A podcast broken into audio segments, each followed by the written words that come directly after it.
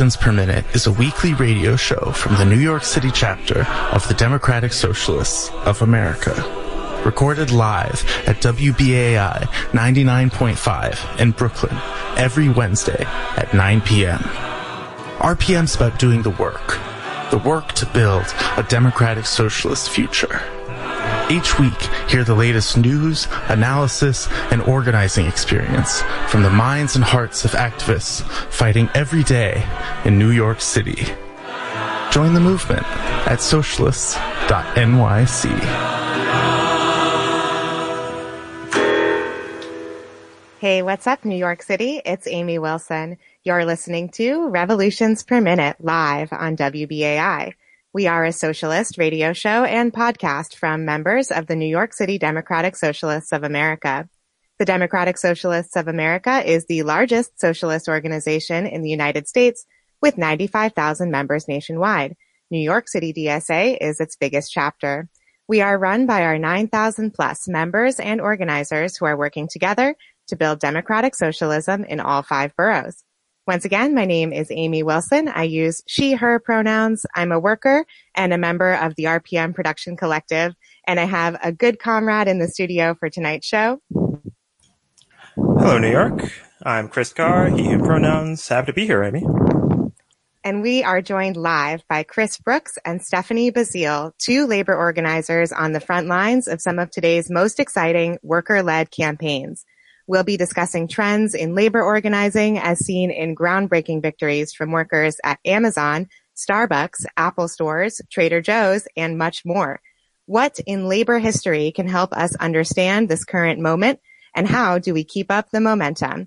We will be taking your calls at the end of tonight's show. And tonight we especially want to hear from all of our union members and organizing workers in the audience.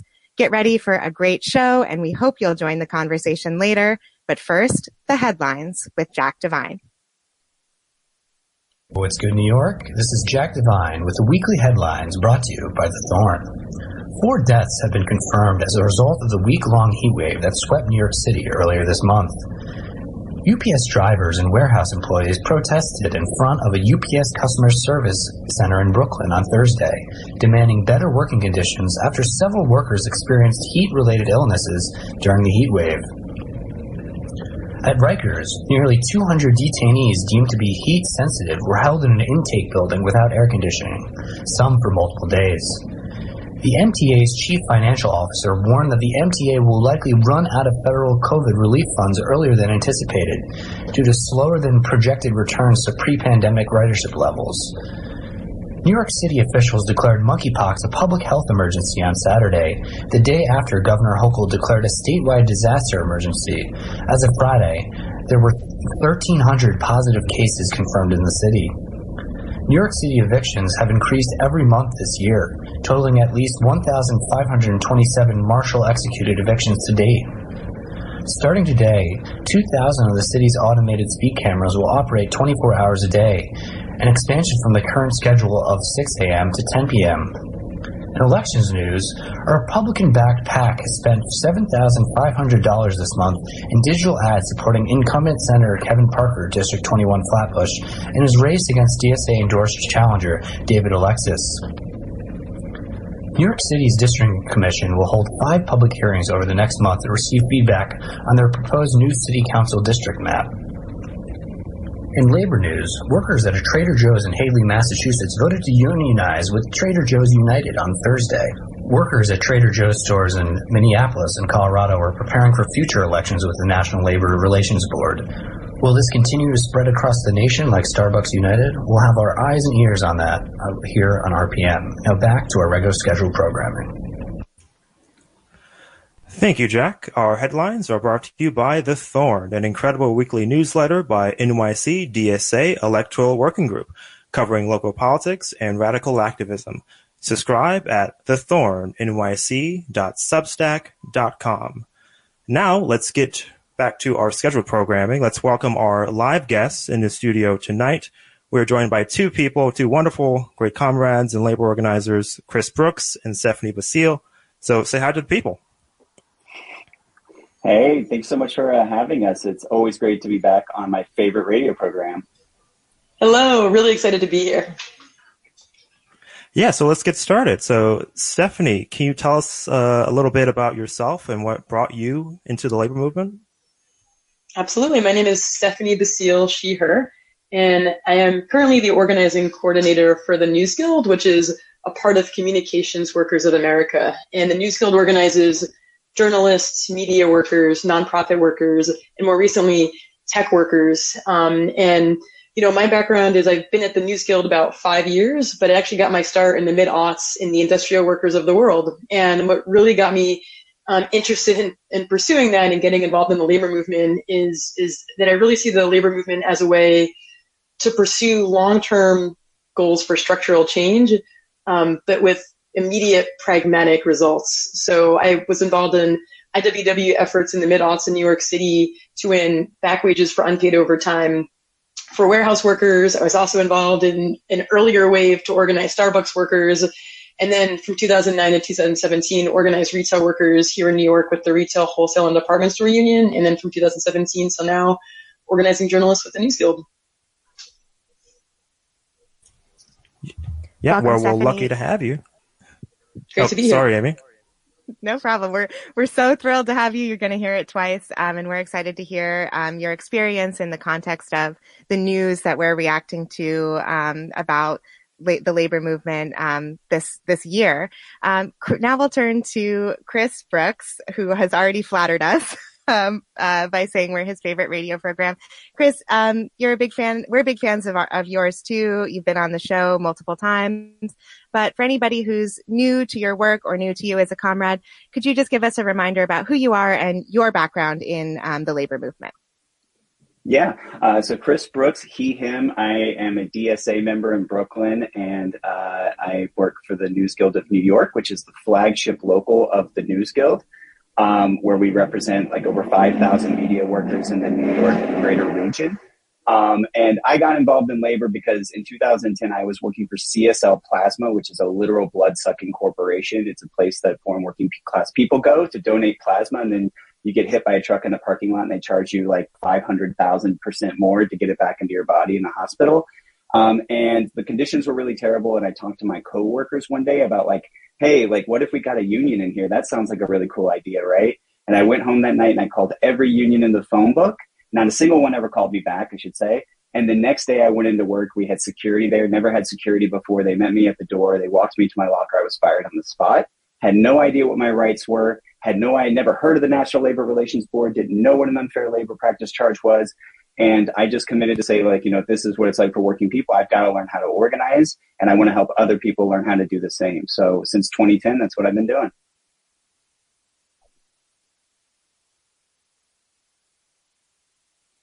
Thanks, Chris.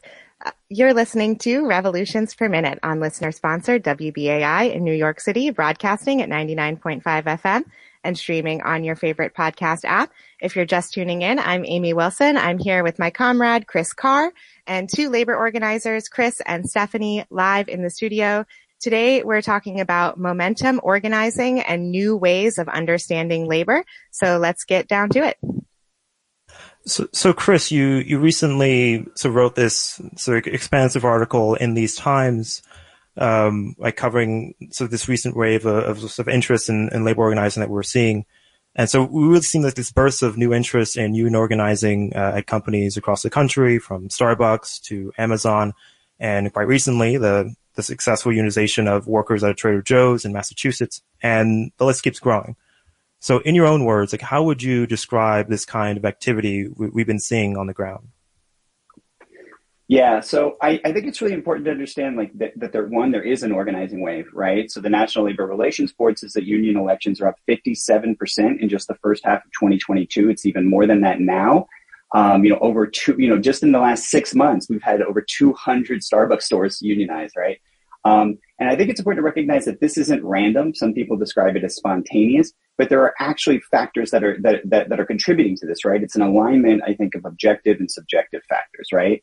So the objective factors is that you know there hasn't been a recovery from the Great Recession um, for working class people in this country. You know we've seen wages continue to stagnate while costs have skyrocketed, including rent, especially and other kinds of um, basic necessities. Um, that's you know even more true now that inflation is in the double digits. And of course, young people are saddled with just egregious and enormous and unforgivable and immoral and you know like uh, evil uh, student loan debt, right? Um, and then on top of that, we've had the pandemic. You know, um, so we are the first and remain the only country to have a, over a million people die from COVID, and we've really seen in this period that bosses don't care about us. So I think there's like a real strong series of objective factors that are contributing to this. And then there's the subjective factors, which is, you know, that there's been a real political awakening in our country, especially among young people. And I think if you look back in the last 10 years, you can see some really important moments where people are being engaged and galvanized in really new ways, right? So you Occupy Wall Street, the movement for Black Lives, the Bernie Sanders campaign, the rise of DSA itself is, I think, a really important data point for all of this. And then when you look at like where young people are, especially, but where working class people are in a lot of these um, stores, is that they're recognizing that my life isn't getting any better. I actually have like a lower life expectancy than my parents and grandparents. I have lower, uh, less, fewer options and I work at a really crummy job. So I might as well organize while I'm here. Um, and I think that that's uh, contributing in a really major way to the decision to organize. And it makes it a little bit different from, you know, when we've organized in the past. Like often union organizers like myself were trained in this like really incremental and methodical, staff driven, slow, cautious approach to organizing, where you have to have tons and tons of conversations with all the workers and identify and recruit what we call the organic leaders, like the most respected members of, you know, of the workforce. You recruit them to a committee and then you move really slowly to do these escalating actions to you build towards like a supermajority on, on cards before you would go to an election. You would never in a million years go to a union election with only like 30 to 50% of the workforce on cards. You'd have to have like 70 to 80% because the employers are just going to cream you. You know, um, that's the expectation. But what we're seeing right now is people breaking those rules, right? You know, we're seeing workers getting fired and that not slowing them down, right? We're seeing workers go on strike before they even win their contract. There's just this, um, this level of enthusiasm and energy that's permeating across workplaces that is translating into worker led activity where workers themselves are seeing other workers take action and winning, and it's galvanizing them to do the same and follow in their footsteps. So it's a really exciting moment, I think, to be organizing, and it creates a lot of opportunities for unions that are tuned into this and are trying to think about how do we take advantage of this moment. Yeah, I think that's that's right. And what I'll add is that organizing begets organizing, right? And the best way to shift the culture is to just do it. So, you know, 10 and so years ago when I was at the Retail Workers Union, there was this idea that you, you can't organize non-food retail, you can't organize customer service. And you've seen people try to shift the cultures in ways that are not grassroots, right? Like we're going to take out a billboard, we're going to park a truck with like a big slogan on it outside a grocery store, right? But, um, you know, the, the first people that organize on the ground then shift the narrative. And I think we've also really seen this with journalists organizing at the News Guild. 10 years ago, journalists didn't organize because journalists don't organize, right? I can't be biased. I can't have a union. And then Law 360 did it in 2016. Los Angeles Times did it in 2018. And now nobody questions it. Now journalists say, why don't, why do you not have a union? Five years ago, journalists didn't strike. Never going to do that. Now, when they see it, not only do they not say I don't want to do that, but they actually open it. Like journalists that never would have been open to even unionizing 10 years ago are now talking about strikes in a positive way. And we didn't do a PR offensive, but literally thousands of people on the ground are shifting the narrative by taking part in the work themselves. And, and as Chris says, showing others it can be done. Thank you, Stephanie, for bringing up um, as well, not only retail and customer service and warehouse uh, organizing as the focus of Chris Brooks' article is, and is the focus of the show largely is, but also organizing in professions that are considered to be more, I don't know what the most appropriate way to describe it is, but at one point people would have said white collar, right? Like journalists, media, graduate students like um, our host tonight, uh, Chris Carr, um, nonprofits, museums. There, there had been a union wave in these sort of smaller shops within the last five to eight years that I think is also a factor that's contributing to what we're we're seeing now because what what's really cool and what I really like about media worker organizing and maybe we'll do another show on this in the future.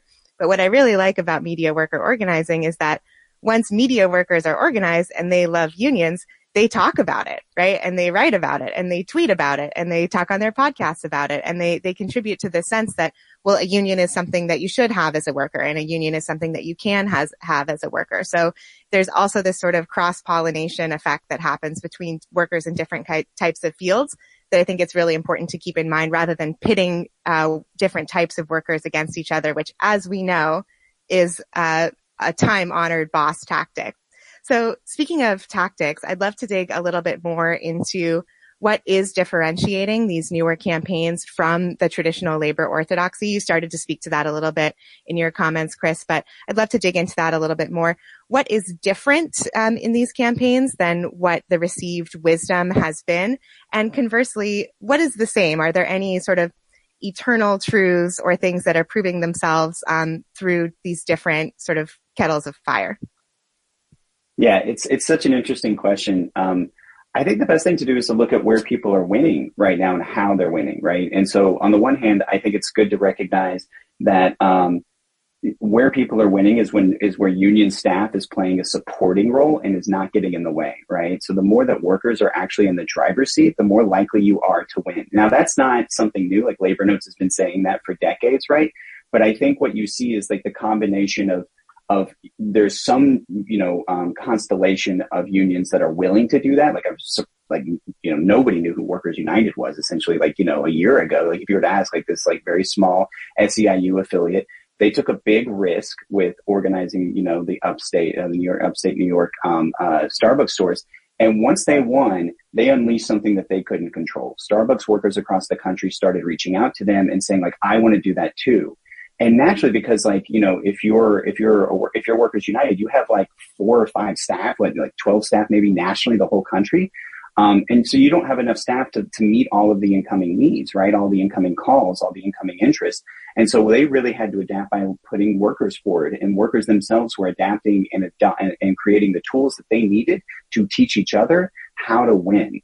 And I think that that's really um, what what Stephanie I think has done. Uh, you know, you know, is created what I personally believe to be the absolute best member organizer program I've ever seen nationally. And it's because you know, we have this infrastructure in, in the union that we're capable of scaling up because when you have explosive growth, which is not a problem anyone that I know the labor movement had, right, in last year, you know, um, you know, outside of the guild, um, it, you, you can't scale your way, uh, you can't staff your way out of the, out of the problems of scale that you're going to reach very quickly. Like right now in my local, you know, we have almost tripled in size of the number of members we have. We have over 30 shops in bargaining right now, and over two dozen of them are first contracts. We are we are currently bargaining more first contracts than many international unions might have seen in like the last two decades, right? And so I think that like, and that's really time intensive. It's resource intensive, right? If you don't have members really leading on that, um, then you're you're not going to be able to be successful. And so, you know, I think part of what has to happen here is recognizing that there are workers with a ton of enthusiasm. They're willing to withstand the assaults that the boss is putting on them in, in like a deeper way. We don't have to be necessarily as careful or cautious as we were in the past, but those strong organizing principles um, still have to be maintained. And I don't know anyone who's done that better than Stephanie.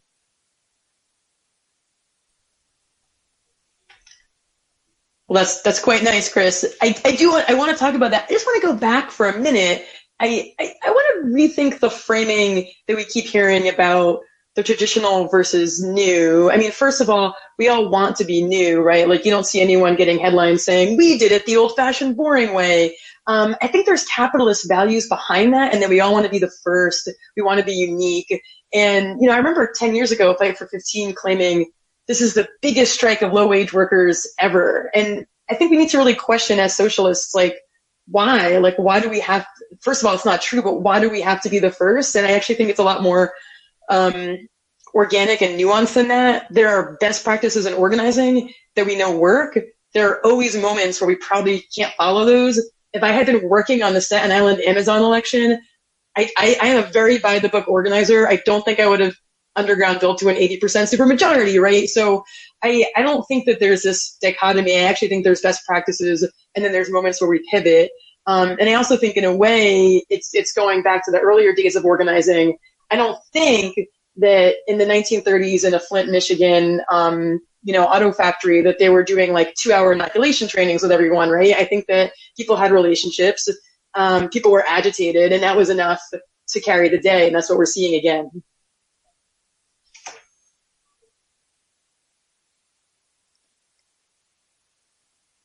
That's such an interesting point, Stephanie, about uh, the contrast between the, the, the false dichotomy, let's say, between the traditional and and the new. I think it's kind of like yin and yang. There's always a little bit of of one in in the other. Um, for those who are just joining us tonight, this is Revolutions Per Minute. We're live in the studio with labor organizers Stephanie and Chris, and we have much more exciting conversation to come. But and we will be taking your calls as well. So please get ready to join the conversation, especially if you're out there tonight, you are a union member or you'd like to be a union member. Maybe you work at one of these corporations we've discussed tonight. Maybe you have a friend, roommate, son, daughter, neighbor who does. You're really interested in um, getting involved and getting uh, organized. We'd love to hear from you with any questions that you might have. So please keep listening and we'll read out our studio number in just a few minutes. Um, but first, we do have to take a minute and pause from our conversation to ask you to please support this listener sponsored station that is carrying a conversation between four socialists who are labor organizers, workers, union members, about what it takes to build a strong fighting militant worker movement in this country. In the second half of our show, we'll be talking about how the union movement and labor are not uh, operating in a vacuum. We're deeply connected to other social movements and movements for justice. And that's just one of the many reasons why we truly believe in worker organization and as you're hearing tonight, uh, one thing that is really inspirational for workers is hearing successful stories of worker organization. It can make a big difference. It can inspire change. It can inspire people to take risks and do courageous things. So it's incredibly important to support the type of media outlets that will put this on the air. You just heard Stephanie Basile talking about how the traditional and time tested are of of value, just as well as the new and untested. And what could be more traditional and time tested than talking about labor on the radio? So if you think this is cool, if you support what we're doing, please pick up your phone or your tablet or your laptop and go to WBAI.org or call 212-209-2950. That's 212-209-2950, or you can go to WBAI.org send us a couple dollars if you can just to say thanks for talking about unions. Thanks for inspiring workers. I appreciate what you're doing. We want to see more of it and tell them revolutions per minute sent you. That's 212-209-2950 or WBAI.org. Thank you. Yeah, so I, I was just thinking over what, what, what Stephanie just said about this false dichotomy between, uh, between this old, between the old methods and, and the new methods and how a lot, how a lot of what what we what's claimed to be new is is is sort of been happening for decades uh, uh, in the shop floor, and it and it reminded me of of there's this one article I was reading about one of the members of the organizing committee uh, at the ALU, the Amazon La- Labor Union, and he was mentioning how like uh, how in a very important so blueprint that they were working off of was actually this very old like uh, like piece of literature, uh, organizing methods in the steel industry by William Foster, who was like it's like old communist in like in the 30s who who was uh, who was trying to sort of organize the the industrial workers of his day, and so I so I I found that like really like really really inciting about sort of providing some some lineage between these old uh, label upsurges of the past and what we're seeing now. And so, Chris, I wanted to bring this to you about what do you when you sort of look over the sort of what's going on today and also the expanse of of sort of like 20th century like U.S. labor history. So, what are some of the similarities and differences uh, does this recent rise in labor militancy have with sort of labor's more famous upsurges of the past, like namely uh, the the Congress of Industrial Organizations in the 30s, uh, and also the sort of the, the rise of public sector unionism uh, in the 60s and 70s? Yes, and th- I love this this question. Uh, I think it's so interesting to think about. You know, um, when when we talk about this cautious, methodical approach to organizing, I really think it it became hammered out on the left um, in the '90s, actually, because we were in such a place of retreat in labor. Um, you know, like I think about you look at the experience of the UE, like United Electrical Workers. You know, um, one of the most militant democratic unions, progressive unions in the country. You know, they've um, they were expelled from the AFL um, for refusing to kick out the communists, um, and you know they've seen their membership just hammered you know, I interviewed um, one one UE representative at one point, and they said that uh, during the 90s they were um, responsible for organizing around 200 plant closures that they faced, and you know, due to globalization, right? And so I think we always have to be, you know, tuned in to the fact that you can be the best organizer with the best method and still lose, right? Conditions matter. And so when we talk about those objective subjective conditions, you know, it's really important for socialists for us to be analyzing those constantly and thinking about them and conditions aren't stagnant. They change over time, right? So the conditions that were true in the 90s are not the conditions that are true now, and they weren't the conditions that were true in the 30s. And I think William Z. Foster is fascinating. He's, um, you know, um, often held up as like one of the greatest organizers in our country in the last hundred years. And, um, you know, uh, methods for organizing the steel industry is, is, you know, was the blueprint often, you know, they, they talk about that way for the CIO. And if you read it, like he has like a couple of throwaway lines basically that are like we interpret to be about list work, you know, like like creating a list of everybody in the workplace and like having conversations with them systematically.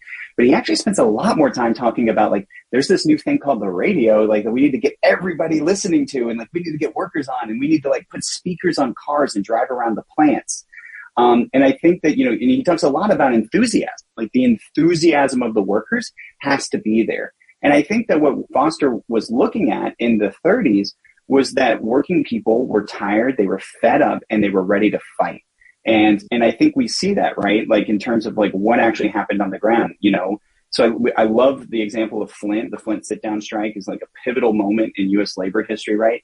You know, in 1936, prior to Flint, the UAW had only they had less than 30,000 members and 16 contracts, 10 of which were in one seat city, right, Toledo, Ohio after the Flint sit down strike, they had, you know, by the end of 1937, so just a year, they had 400,000 members and more than 4,000 contracts from auto and parts companies all across the country. And I promise you, they did not get those by a bunch of staff going out and having organizing conversations with everyone, right? That just wasn't the case. It was that workers themselves were seeing other workers winning and they were taking it on themselves to organize their workplace. And what they're really, and, and, and I think, you know, a part that we're missing today is the proliferation of strikes like after the sit down strike, there were just massive sit down strikes all across the country. In Detroit itself, retail workers all along the central streets leading to downtown Detroit just started sitting down on the job and demanding that they have union recognition and, and wage increases. It, there's a story, a really famous story um, during that period where the governor who came in like and was signing with the workers and was trying to like negotiate this deal between the you know between the auto company and and, and, and the union um, got frustrated because his dinner wasn't being delivered in his hotel, and he found out that the reason was is because the, the hotel workers were engaged in a sit down strike in the lobby. And so, you know, it was just this explosion of activity that was happening, this energy, and the auto workers um, had smart leaders and engaged, you know, members who were ready to to to to grab onto that, to sustain that energy and channel it into the union, right? And I think that this comes down to the question of risk assessment, right? We have a lot of really cautious union leaders across the country who are more interested in sustaining the institution they have than building a movement, right? And I think what we need is movement oriented leadership, right? Which we have in some of our unions, like the News Guild's fantastic. You know, Jon Schleuss, this reformer that was elected the international, Susan DeCarava and our local, or another reformer who's elected, Sarah Nelson with the flight attendants, right? You know, there are definitely leaders across the country who are ready to seize on this moment and, and, and, and support the workers on the front lines. Workers United's doing a great job at Starbucks on that, right? And I think the frustration we heard from the leaders on the ground at Amazon Labor United, uh, you know, ALU, um, was that they didn't feel like they got the kind of support that they needed, and they didn't see it happening in Bessemer either when they went down there. But the kind of worker-centered um, organizing that that is necessary to win these kinds of campaigns. Yeah, there's a beautiful, I think, like picture you you lay out in the article where well, like after after the like the the plant sit down strikes, that the CIO was basically just like dumping like union cards uh, at the gates of, of, all these factories, and and and as you said, like the membership exploded after that. Like it was really like this this this like one moment, this kind of this mass fantastic release of of potential energy becoming kinetic. Yeah, I, and so I really can't recommend uh, Mary Heaton Vorse's book, Labor's New Millions, enough. Um, she was one of the greatest labor journalists of the 20th century, and she was there. Like she like describes like getting let in through a window in Flint, like by the, the workers' militia, to go and like like interview them, like in the you know while they're they're sitting down. Um, and uh, and I love just the title of the book. It's not Labor's New Thousands; it's Labor's New Millions the labor movement grew by millions of workers being in unions over the course of just a few short years, right? And that was largely won through strikes. It was largely won through militant activity, and it was largely won through the self-directed activity of workers themselves with the support of the unions, right? And so she has this great line about how the CIO didn't unleash all this energy because it couldn't do it. They were just there to, to capitalize on it. They were just there to capture it, right? Um, and build on it. The energy had already been set there by the objective and subjective conditions of the time. Wow, I could really listen to us talk about this all day. I, I love the labor history piece. And, you know, I think it just, again, comes back to Stephanie's comments and Chris, what you wrote in the article, right? It, it, how new really is this uh, moment that, that we're seeing? Um, so now I'd, I'd love to ask um, about other social movements and the way in which labor and this new, there I, I just said it, but this new wave of uh, worker organizing can contribute to some of the other social movements of our day. Um, in your introductory comments, Chris, you, you mentioned things like Occupy Wall Street, um, the movement for Black Lives, the tenants' rights movement. I would add on, you know, the eco-socialist movement, the risk of climate collapse, and of course, huge uh, um, catastrophic events like the fall of Roe v. Wade and the loss of access to safe uh, and legal abortion for millions of people, many of whom are working class. Um, how do how does worker organizing support these other movements for social justice, and what's the relationship there? Um, let's go to you, Stephanie, first. Yeah, I mean, I think that in, in terms of the connection with social movements, like like workers are everyone, right? Workers come from all different communities. Um, you know, when I was with the retail workers union, we worked very closely with Fight for 15, with Black Lives Matter. Um, now, you know, even at the News Guild, where journalists traditionally don't get engaged politically, during the 2020 uprisings, we saw them taking collective action against racist news reporting, right? So I think that more and more, like workers are understanding themselves as all of the, you know, all of their identities and all of the ways in which they um, engage with the world. So I, um, yeah, I think that we're adopting like the, the broadest view of social justice unionism, that it's not, um, you know, squarely focused on what happens in the workplace, but what happens outside the workplace. And, and also I think it's been really interesting, uh, you know, in our union, like really embracing uh, trans, queer, and non-binary workers and, and leading on those issues and the way that we, you know, create spaces that are welcome to all workers, a kind of uh, contract language we negotiate. So I think it's been really exciting to see, um, you know, like I said, broad social justice unionism that um, embraces all of those issues. And and I I think that the News Guild um, has really done a great job in this way. Like we created very quickly coming out of the gate, um, even even before you know once we had the draft decision, there was a move to create a space for members to come together to start talking about what does this mean for us as workers and how are we going to fight back on it. So there's been a, um, uh, a, a, you know, um, a working group in our local and, or not just in our local, excuse me, across the, across the national of, um, that meets every other week. And um, one of the first things we did was to come up with bargaining demands, right? So we came up with a list of bargaining demands, you know, to basically say that no matter what state you are in, you know, whether they're criminalizing or restricting abortion access or, you know, or gender affirming healthcare, um, we're going to force our employers to still provide that and to still cover the cost of it, to cover the cost of having to travel to other states or having dependents travel to other states to have access to that healthcare that they need. Um, and then still maintain, making sure that it's private, that people can't be discriminated against, um, and that we can publicly fight on this, right? Because all of those issues, you know, you don't just go to work and become a worker. That means you're no longer a human being. It doesn't mean you no longer face, you know, structural or systemic racism. It doesn't mean that, you know, you're no longer, um, uh, inhibited by all of the right wing policies that are being promulgated across the country. Um, and so, you know, I think we really start with where workers are in the workplace and, and taking the boss to our, you know, taking the fight to our immediate boss. But then we're also in a bigger fight with bosses, plural, right? Like the bosses across the country, the bosses that rule the world and, and connecting those dots, I think is, is really, really important. Um, so after we put together the the um, bargaining, you know, kind of like initial first drafts of initial proposals and like information requests and all the fun things that you can do when you have a union, um, you know, we invited other unions to come to the table and um, to learn what we're doing and how we're doing it and to encourage them to do the same. I think unions are actually really well positioned right now to fight back on a lot of these issues. What we need is more leadership and we need that leadership to come from the top and the bottom. We need our, you know, we need rank and file workers to push for it in their workplaces and to push their union leadership to take a stand on it. And we need union leaders who are willing to work with their, their, you know, their own members to, to, to make it front and center in all of our fights.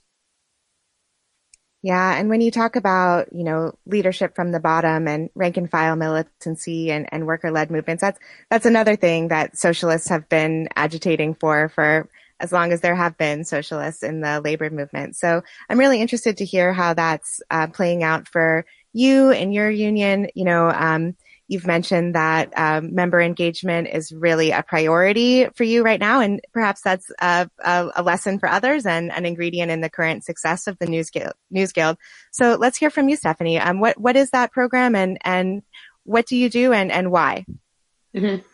Yeah, absolutely. So I think I think the best role for you know both like social justice minded activists and union staff is to primarily think of ourselves as teachers and think of ourselves as coaching and prepping workers so that we eventually move out of the picture. So when we first um, had the like the beginning of this media organizing wave in early 2018, it became very clear to us very quickly that there was no way we could staff this huge surge in organizing. So what we did is we started just doing things together. We would bring a member into the field, run an NLRB election, win an NLRB election, and coach them through, every step of the process. Then that member in turn would go do the same thing with another group and bring a member with them. Um, and so in the beginning, we did a lot of deep organizing with one staffer and one member. And the idea was teaching our skills out to others. And we were able to do some really great deep training with a lot of people to the point where now there's been about 7,000 workers organized with the News Guild in the past five years. And there's no way that could have happened with just the, the small number of staff we have at the, at the National Guild. Um, beyond that, when we thought about scaling up, you know, initially what we realized after the first few years of this member organizer program, which is what we call it, you know, we realized if we're going to scale up, we can't necessarily do this like staff to member one to one ratio, right? We have to think of a different way to do it. So now what we've done is we basically have a small group system where members get paired with six to eight other members from around the country, and they all support each other horizontally, meet once a month, set goals together, track their skills, and support each other in that way so that there's no longer just one staffer overseeing everyone. So I think the exciting thing about this is that we're always figuring out and still figuring out, right? We haven't gotten there yet, but we're trying to figure out how do we balance scaling up with maintaining deep organizing. I think that's always the challenge, right? And we have this incredible moment. Again, us as staff organizers, how do we capture this moment to just multiply our skills out and share everything we know out? So we have this model, learn it, do it, teach it, where what we encourage all of our member activists to do is to teach it eventually, right? So for example, a one-on-one conversation, I learn how to do it. I go to a workshop on it or see someone else do it. Then I do a bunch of one-on-ones with my coworkers. But then most importantly, I teach other people to do it, right? I bring someone with me to learn from from me. And what we typically run into with our member activists is that they do all the work themselves, right? And then they get burned out and annoyed that they're doing all the work themselves and they don't really know. They they post a message in a chat with 30 people saying who wants to do this and no one volunteers. So the idea of, of teach it is to really show people how the skill, right, of teaching other people to do something and actually delegating and having a follow-up plan with accountability so that they do do it. So this is what we're trying to work toward, right? We're, we're still getting there, but really, how do we learn it, do it, teach it? And, and one um, story I like to share is at the Labor Notes conference in Chicago in June, um, we put together two different workshop sessions on learn it, do it, teach it. And uh, of course, I didn't do them. I prepped other members to run it. And so there were two sessions of the same workshop on a Friday and then a Saturday. And so the members who ran it on Friday told me that in that workshop, they recruited two people from the audience to then co-facilitate with them the next day. And I thought this is brilliant. This is a brilliant application of learn it, do it, teach it. So, um, you know, I think that a lot of times I see union staffers like to be the ones in the room yelling at management and slamming their fists at the table. We want to feel good about ourselves and feel good about our skill set. So I think there's actually a psychological element of us feeling like we're being most successful when we're not at the center of attention um, I don't want managers to even know who I am. I want to be prepping workers to go and resolving issues with management and to be organizing their coworkers. Uh, so we're still trying to work towards this and, um, you know, figure it out. But we have hundreds of trained members now who know how to organize and can coach other people how to organize and are completely committed to building this movement. And that's what we want to keep going. Yeah, if, if I could just add very quickly two things to this. One is that um, I've I've never seen someone who is as committed to having workers in every room as Stephanie. Like literally, like I've been pushed so much on this because the question, like we're always saying, like, okay, we're going to do this, this, and this, and this for the plan.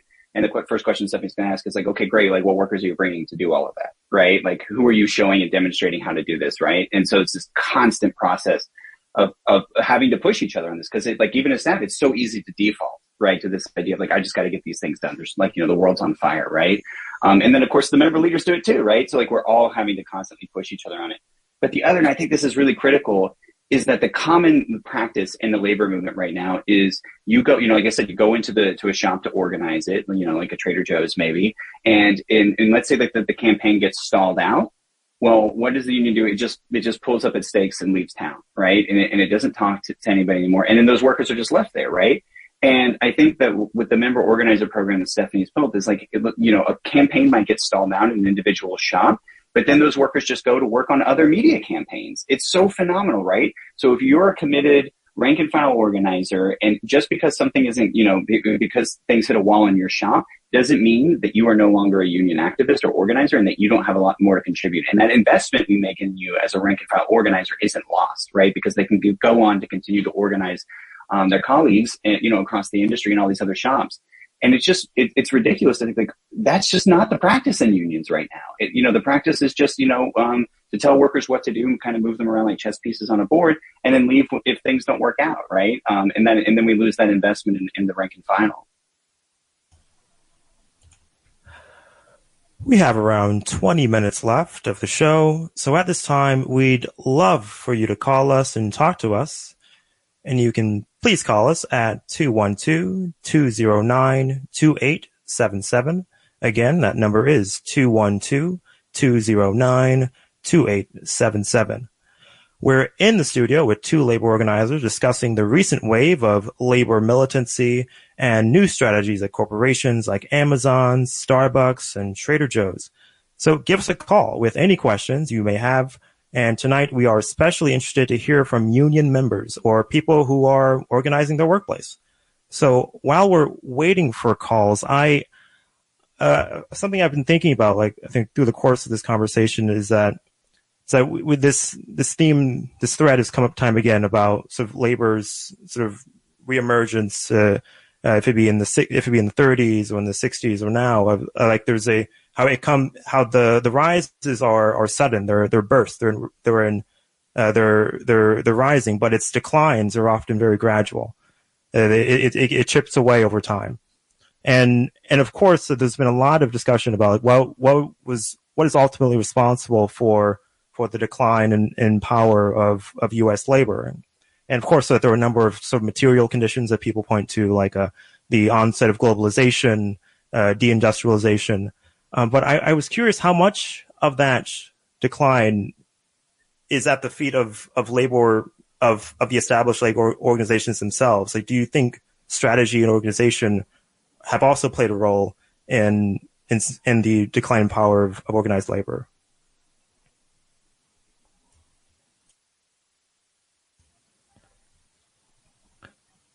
That, that that's for the crowd. If if, if everyone wants to, to take that, have any comments?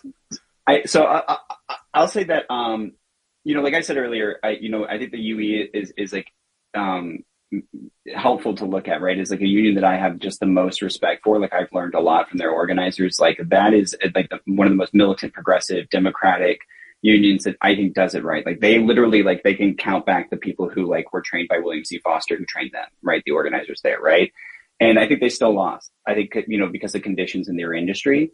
Um, so I think the conditions can be overriding, um, but I still think there's a huge amount of room for agency. And unfortunately, in the labor movement, um, you know, there was a trend among among labor leadership where they basically said like, we can't win anymore, and therefore we're just going to cut deals with the boss, right? So it naturally learned to this idea of like partnership and concessions, um, you know, and I think the UAW led on it. Um, uh, you know, with the bailout of Chrysler in 79 and 80. And what we've seen, you know, is, is like a, a much steeper decline since then, where unions gave up the fight, you know, to the boss. Um, they no longer were even thinking of themselves as having adversarial interests with the employer, which I think is an abandonment of trade unionism. Um, and, you know, and, and nothing good can come of that and nothing good has come of that, right? And I do think though, like, the campaigns that were run in the South, you know, we've talked about this on the show before, right? At Volkswagen Chattanooga and other places, those were totally winnable, right? I think that like the conditions were there were ripe for them to organize. And I think bad organizing got in the way and it was bad organizing begat by a, by a corrupt culture. Um, we didn't know how corrupt at the time, but it turns out really corrupt, right? Because when you start making deals with the boss behind closed doors, it, it actually leads to like, you know, quid pro quos, which is, you know, we've seen over 14 people, I believe at this point, um, officials in the UAW that um, uh, have been uh, uh, charged and indicted um, on corruption charges, including two of the UAW's past presidents.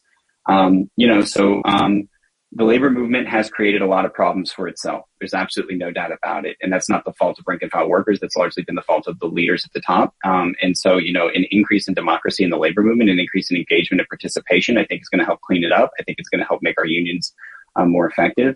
Um, and I think it leads to good organizing, like we're seeing at Starbucks, like we see with the guild. Um, you know, when workers are, are in the driver's seat, that's when that's when unions win. And and building on that, I think we have to always be thinking about how do we build power in the long term. Like you know, we see all these NLRB elections now, and in the back of my mind, I wonder where will they be in 10 years? Will they be weak and nobody even knows they're in a union and they're decertifying their union? So, you know, I think a really depressing thing I've seen with all the various industries that I've organized in is that there's idea, there's still this persistent idea, really still in among union staff and in the labor movement, that when you win the election, that's the exciting part, and then reality sinks in, and you just never get what you want in bargaining, right? And and everyone like just falls asleep, and it's very depressing and disempowering, right? And I have like members and workers that have been through elections with me just say, as if it's a fact of life, oh yeah, the election is like the fun, powerful part. And then it just sucks and that's just how it is. And so i think we really need to resist that and fight that and believe that like workers can set up infrastructure where they're always communicating and always organizing around issues. You know we've seen this right? We've seen um, the iww organized Ellen's Stardust Diner right they, they don't have a contract but they're always organizing collective actions among themselves on the shop floor and so i think that you know in a sense like union staff and leadership i think we're still letting workers down to this day because we we don't think about the long term beyond the elections, and we just assume that it's going to be disempowering and depressing.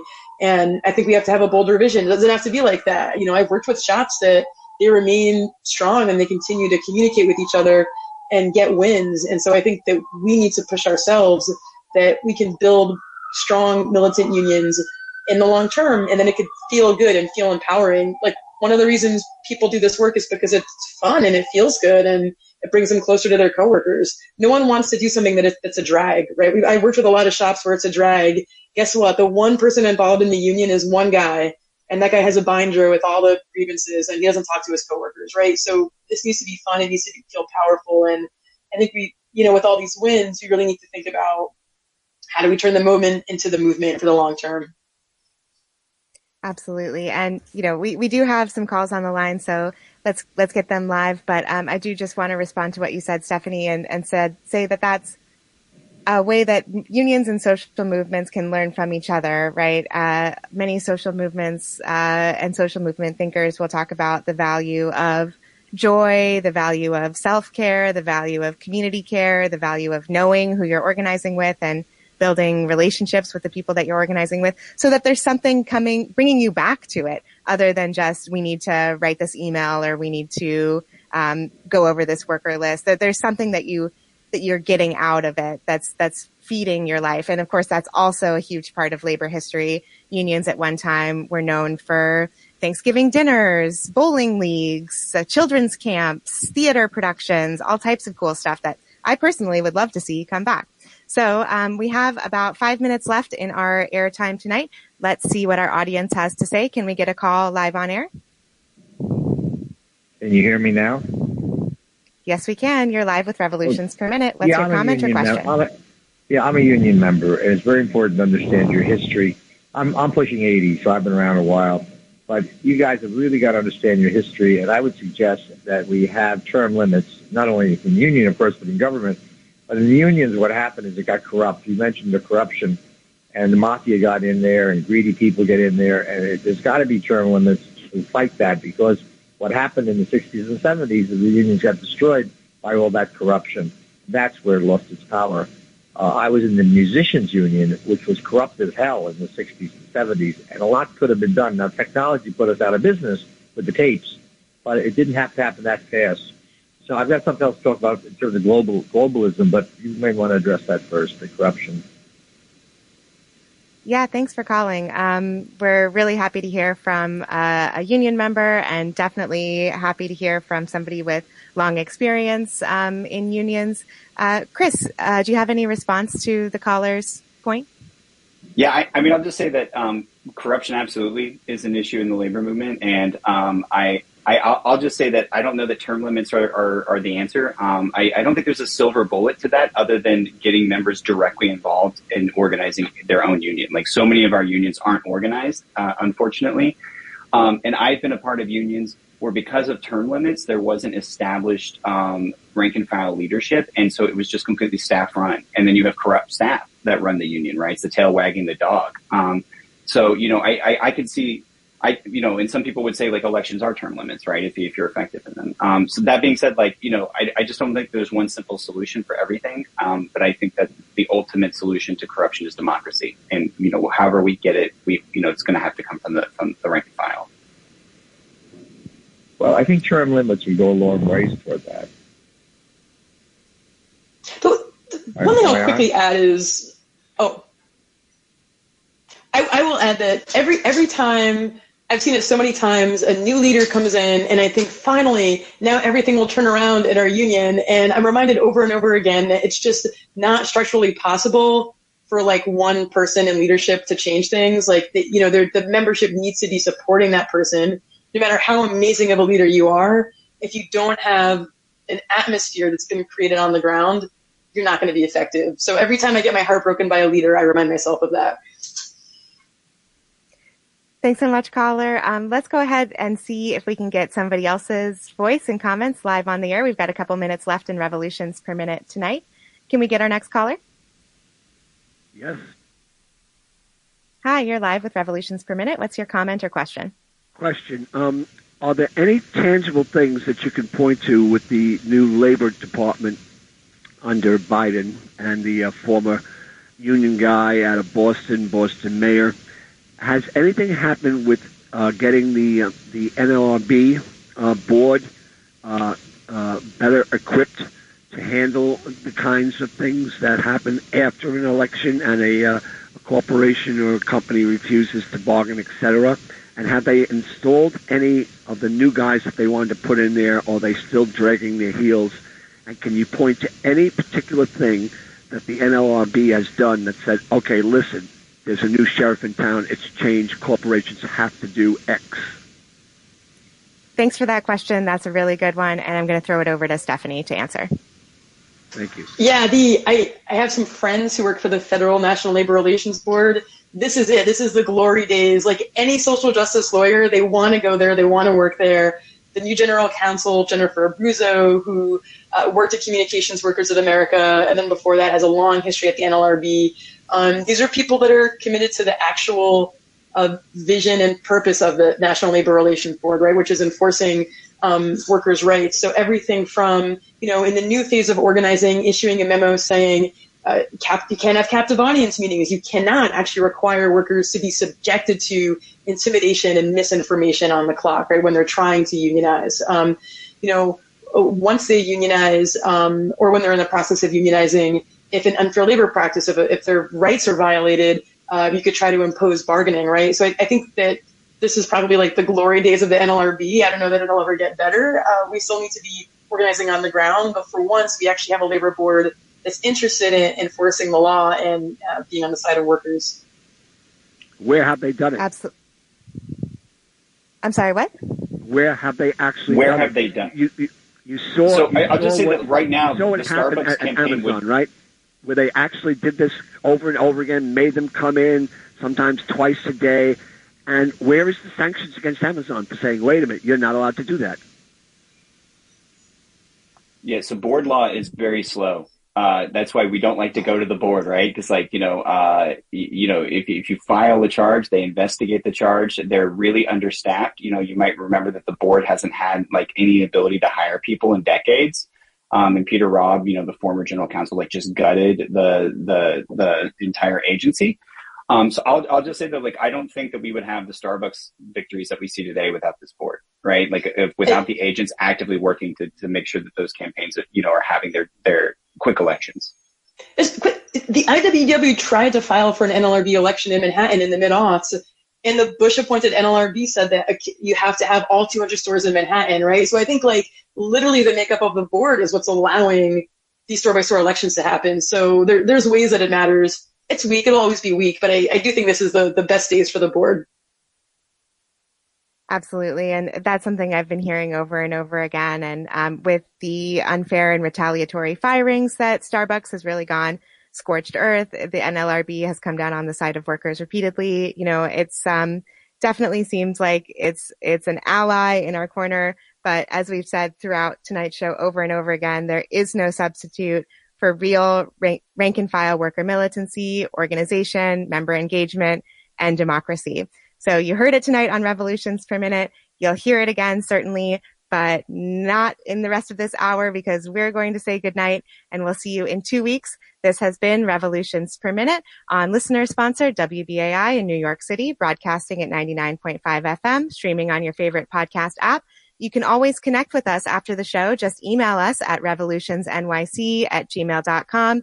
You can find our past episodes, including some with Chris Brooks, tonight's guest, on revolutionsperminute.simplecast.com. We're also on Twitter at NYCRPM. Thanks again for listening. The Union train is coming and you want to get on board. Solidarity forever. I'm Chris Carr. I'm Amy Wilson. Good night.